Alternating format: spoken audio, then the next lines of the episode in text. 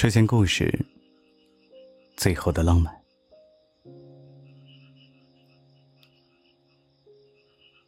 老六睡觉啊，打呼噜堪比打雷。本来这事儿没啥人知道，但自从社区组织大家出去玩了一趟之后，老六的呼噜一传十，十传百，搞得整个小区里人尽皆知啊。楼上的江姨说：“那亏的是小区楼板厚的了，要像宾馆那样子，我非得把老六嘴巴给封上的了。”但老六对此却不以为然，还时常炫耀啊：“哼，我老婆就离不开我这呼噜声。”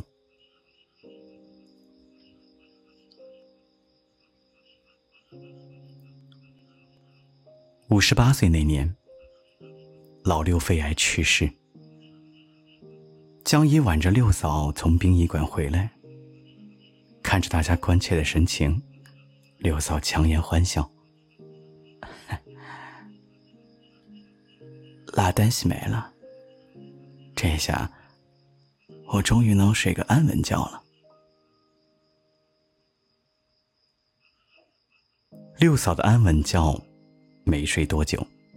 家里便进了贼，兴许是贼早早做了功课，知道六嫂家里没男人，又或许是个技高人胆大的惯犯。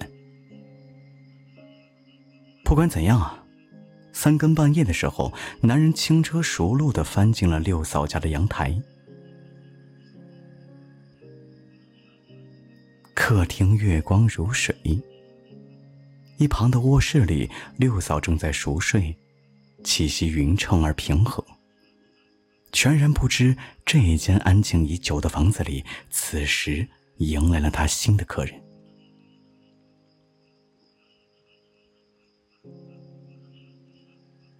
草草溜完其他屋子里并不值钱的一些玩意儿之后，贼蹑手蹑脚推开卧室门，经验丰富的直奔卧室一角的衣柜而去。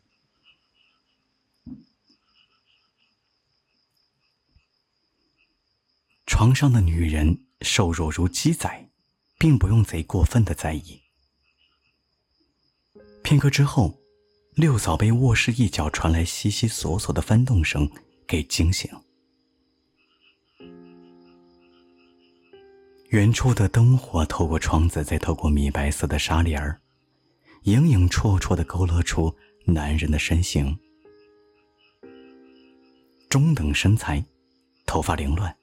倒是抓在手里的一柄西瓜刀，锋芒毕露，耀武扬威。六嫂只是啊了一声之后呢，便识相的缩在床头一角，然后拼命的将被子拽过来裹紧在身。贼看到之后很满意，晃了晃明晃晃的凶器之后，便继续转身翻动起了抽屉。六嫂在心里念起了阿弥陀佛。此刻她别无所求，只想安心送走这位不速之客。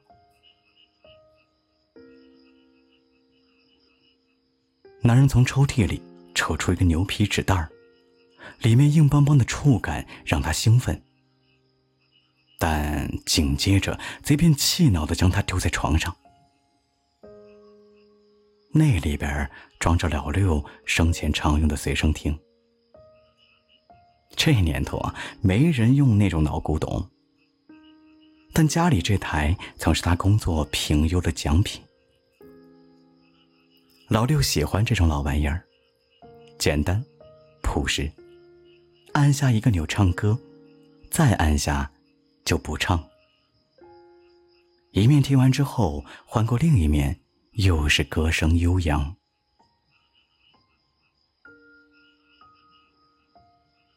年代久了之后，这玩意儿没少出毛病，但都让老六妙手回春，修理的脱胎换骨，甚至用着比新机器还顺手。但六嫂不懂这些，老六喜欢的歌太多的，都让六嫂觉得聒噪。像他的呼噜一般。所以这么久了，他从来没碰过这个吵闹的瞎子。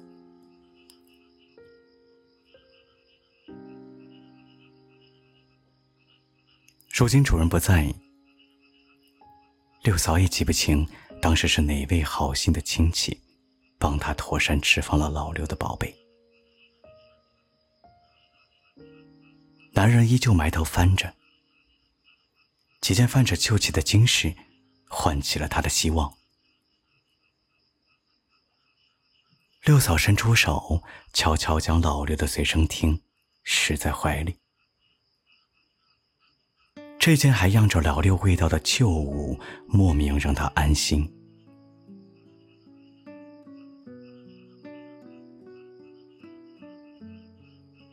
暗沉沉的房间里，突然传来一个男人低沉而沙哑的咳嗽声。这声音引得男人猛地转身，也引得六嫂将怀里的随身听甩到脚下。随身听被六嫂揽在怀里时，无意触碰的按钮，使得里面的男人开始讲起话来。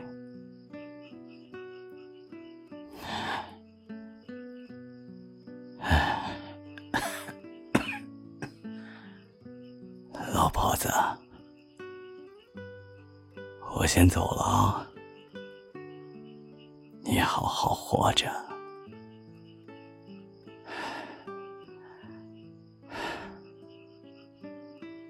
男人呼哧呼哧喘着，动了好一会儿之后，才继续说着：“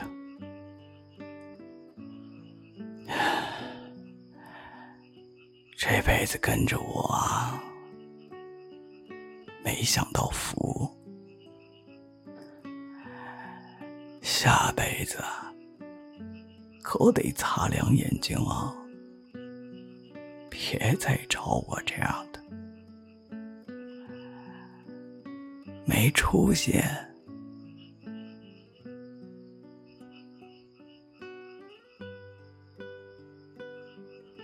你之前说没我的呼噜睡不着，给你录一段孩子不在家的时候呢，就全当我还陪着你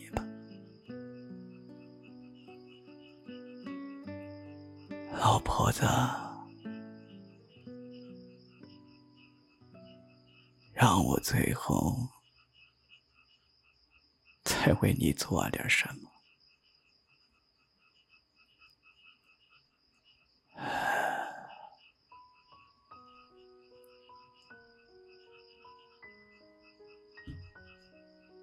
又是一阵沉默，之后啊。随身听里传来男人刻意为之，却又绵软无力的呼噜声。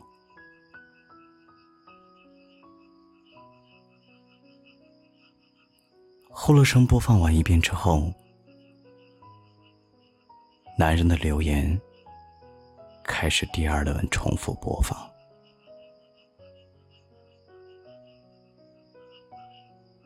贼和六嫂相对无言。彼此都在心里勾勒着这位声音的主人，勾勒着他录音时候的音容笑貌。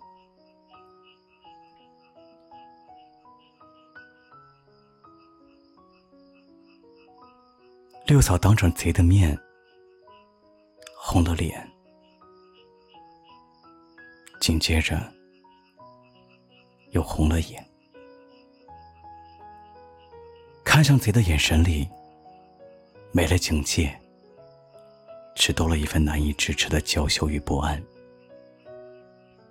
就像少女难以言喻的秘密被戳破，像珍藏的情书被抢走后大声朗读。